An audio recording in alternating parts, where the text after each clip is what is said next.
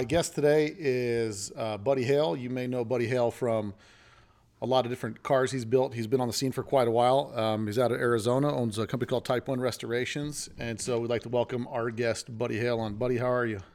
Good. How you doing? Thank you for having me. I'm good. I'm good. Hey, so uh, I wanted to kind of, with our format of our show here, the first thing we kind of talk about is like one of the first questions I usually have is how did you get into VWs?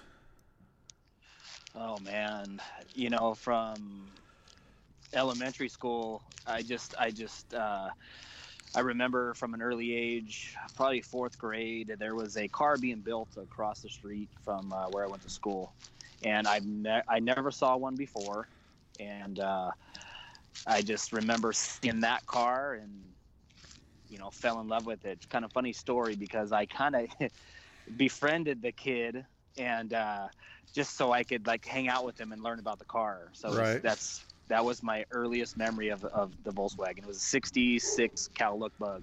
Oh, that's awesome. And then th- and this was in uh, this was in Arizona. Oh yeah, yeah, in Arizona. And so, what was your what was the first time that you actually acquired a Volkswagen? 17. I was 17, and uh, I purchased a '68 Bug, and uh, yeah, I worked for about three years to save for that. 1,900 bucks. Nice, nice. And then, So- uh, how long did you have that '68 Bug?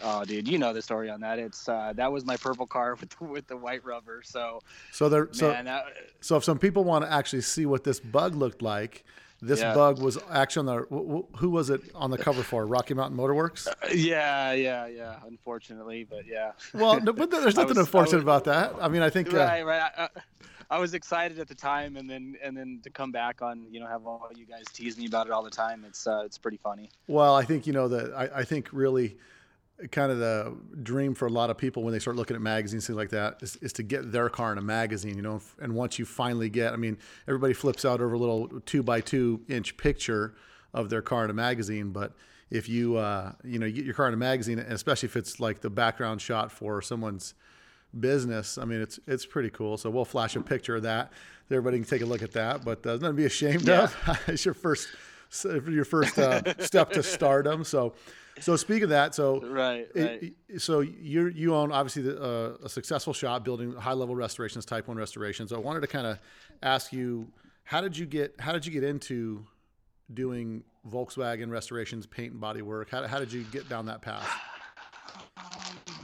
You know, I always had a, a love for uh, the Volkswagen Beetle, especially Type Ones. I, I don't know why. You know, that it's just my favorite car. Um, even though you know I work on them all, but Type Ones, I, I particularly am very fond of those. But um, how I got started was, uh, you know, I was from very early on. I, I uh, have very very limited education, so I knew from an early age that I had to do something physical, work with my hands, and um, I had a uh, job doing construction, which I was really successful at, but I just I just hated it.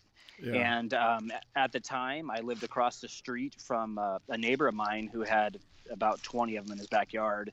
And I would always complain to him how much I hated my job. And he's like, dude, why don't you do something about it? And, you know, I was in a club at the time. It was called German Addiction. yeah. And, uh, you know, he's like, we don't have a painter. And so that's where it started. I just started painting the club cars for free, and it kind of landslided into, you know, more and more customers, people wanting their cars painted, and um, so that's that's basically how the the ball started rolling. And, and so to take me back to when you were doing construction, what type of construction work were you doing at the time when you were doing construction Uh, work? I was uh, drywall finishing. Okay, so because that leads into So I- my my next question. So when you're doing drywall finishing, it's in some cases, in most cases, it's pretty tedious work, and it kind of Yes. that, that's one of the things that I that I wanted to talk about because the level of paint and detail that you guys do the cars down there, I mean, it's super labor intensive, and so it's like Yes. you know most body shops it doesn't seem like they put that kind of commitment and time into into that. I mean uh, speak to me a little bit about that. Like like at what point did you start was the purple car that detailed No, no. I mean, you know, the, the funny story about the purple car is when I got that car done, um, I paid the guy thirty five hundred bucks, and in the stipulation was that I did all the body work. Go figure. You know, I paid him, right right and but I. That's a good deal. Are you getting any deals like that right now? yeah, right. so yeah, so I would get off of work about four o'clock, and then I would go to his shop about ten o'clock at night, and he would teach me how to do body work on that car. So Oh wow. um yeah so no it wasn't it was it wasn't you know detailed like we do now it, it, it's obvious you know it's it's the more you do the better you get at it you know Yeah, that's one of the things that, that I was thinking about the other day is is the you know in the level of detail. I think we both came into the scene about, around the same time in the late '80s and then early '90s. And, yeah and you know you had those cars that you know the 90s restorations are completely different than the restorations of the past you know 10 15 years. And a lot of that's really changed especially one of the big kickers is level of detail. At what point did you like what was the first thing that struck you that had such a high level of detail that, that you want to start building cars like that Um, you know, for me, it was seeing Aaron Broughton's car. Yeah. You know, because I, I was doing them and, and I had a vision in, in my head and I just didn't have a direction. And when I saw that car for the first time, I was like, "Holy shit! This Right. is this is this is how they need to be. This is how they need to be done." And th- from that moment on, I, I just I just knew that I had to get better than that car, and that was that was my driving force. That's what started it. Yeah, it's funny. It's funny how how you say that. How that that's what inspired you to to push to the next level. Because I Right. know I, I- I know that it's interesting when you see something that kind of raises the bar. It kind of pushes you to raise the bar even higher, or it it ignites something in you. Like for me, for example, it was seeing Randy Gates' car. When I saw Randy Gates' split window, you know, I mean, my bus was nice and it was built in my garage, and my buddy painted it and all that kind of stuff, and it was different enough looking that it was it was good looking. But when I saw Randy split, I thought, okay, Bill, it's time to be real with yourself. You cannot build a car like that because you don't have the skill, the patience, or the time. And I thought, well, I got to find out the dude who painted that car. And then, you know, which I knew was you at the time. I thought I got to have rant, I, you know, that. So it was it, the point I'm making is that it's what seeing Randy's car inspired me to want to build something, to have something that nice, you know? Right. So it's interesting how, you know, and I was talking about this on, on another podcast earlier about how one of the things that, that kicked it off for me was seeing Randy's car, and then seeing Randy's car made me have a desire to go ahead and get my car going to that level. And then I knew what car I wanted. You know, I kind of, I, I saw Randy's car and I thought, hey, you know, it would be more rare than a split would be a Type 34, and then starts the, Right. starts the saga of the Type 34. So, so Right. seeing Aaron's car is what kind of kicked you into that detail level and now it seems to be that that it's that that the evolution of the hobby so that was what back 2005 2006 15 years ago. Yeah so that I mean- I mean, that was that so it's 03 04 when Randy's car came out Yeah, I think it was 0- 04, 05, yeah. And so when you when you get that, and then you start to see like Randy's car in comparison to cars that are built today, it's funny. You don't think there could be more detail put in the cars, but there's even more detail put in the cars. You know what I mean? Absolutely. Yeah. Oh, yeah. And obviously, you've been one of the driving forces. So how do you how are you able building what you're building? Are you able to continue raising the bar in respect to like level of detail and and kind of doing something new yet the platform is still kind of the same with the beetle? You know, I, I think it's just mainly pulling uh, ideas from customers and, and, and myself, and you know, and, and not only that, going to like shows like SEMA and seeing these cars, you know, like the uh, Rad Rods by like just the the innovation and stuff that those and I'm trying to like take those ideas with my own ideas and kind of attempt to make like a street rod you know, out of them. A street rod type Cal Look, you know.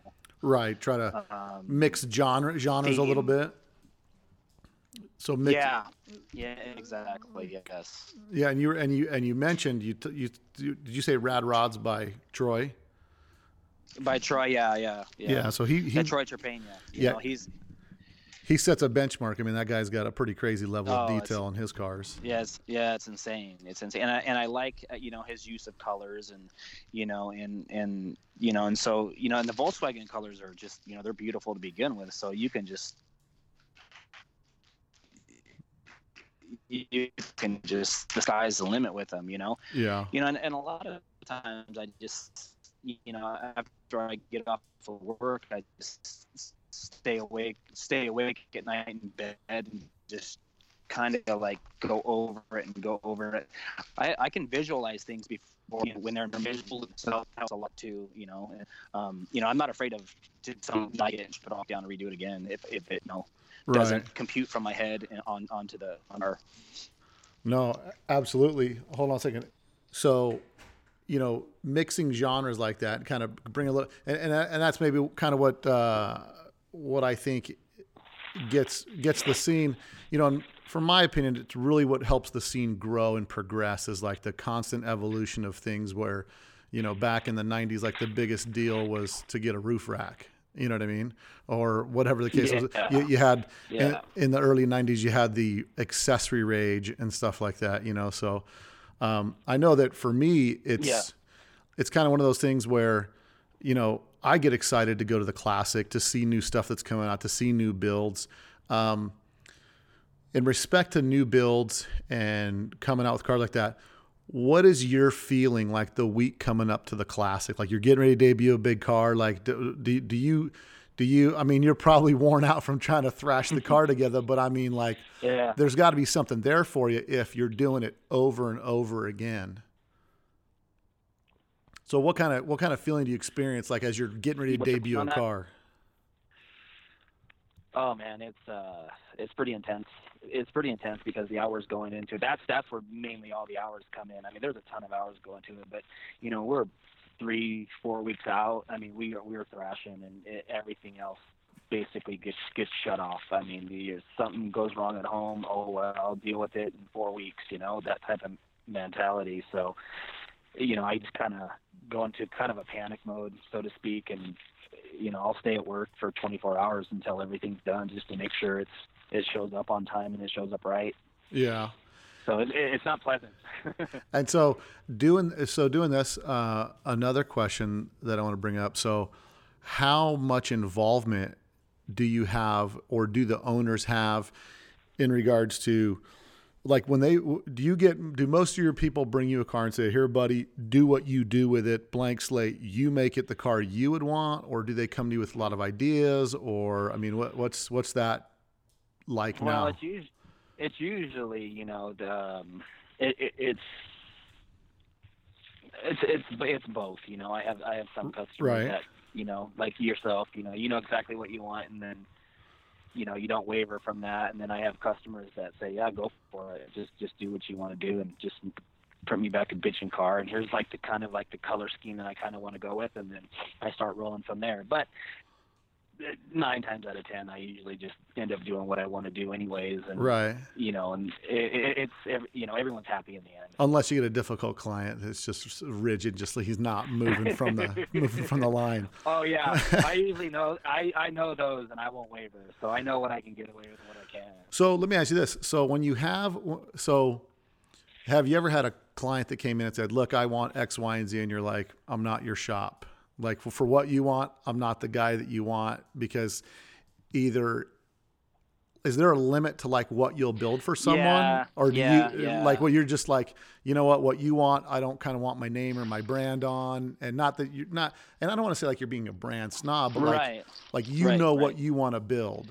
You know what yeah, I'm saying? yeah, yeah, yeah. I, I have some, you know, some, some, probably about three customers in the last couple years, you know, and you know, I just, I didn't want to go the direction they were going, you know, with the airbag setup and the big Right. wheels, and I just, it just, you know, Not your not- style. yeah, exactly, and and I don't want to cheat the person either because you know, so when something like that is going on, I, I'm not gonna, I couldn't give my full effort into it because I'm not, I have to be into what I'm doing. So you got to have your heart in. Like you, you got to. You, Yeah. You also yourself, you have to want to see this car get done. Yeah, exactly. Yes, yes. And so now, um, what are what are your favorite cars to build? Are they mostly bugs, type ones?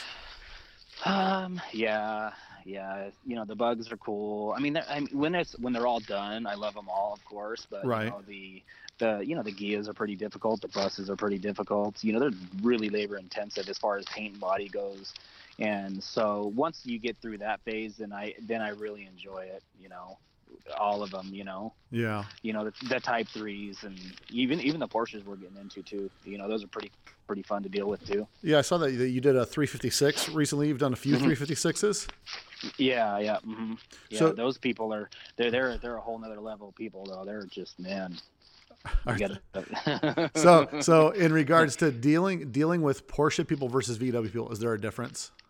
oh yeah, yeah. And Yeah. what would you say is the biggest difference? Like uh, on Porsche people, are they super rigid? They want exactly what it needs to be, or Yeah, oh yeah, they want exactly how it was. How they don't waver from anything, and it has to be correct. Yeah. And so they, I mean, the, and what what level do they go to, to to to make sure that it's exactly correct? Like, what's the craziest thing you've seen when your customers come in with you know shoelaces that were on Ferdinand Porsche's shoes, or I mean, like you know what I mean, like trying to get something exact. Have you ever seen anything just really blows your mind? Oh yeah, no, I mean it's it's it's the same. I mean because we've restored you know all original Volkswagens. You know you in you know they're pretty picky too when you you know the early 23s and early splits.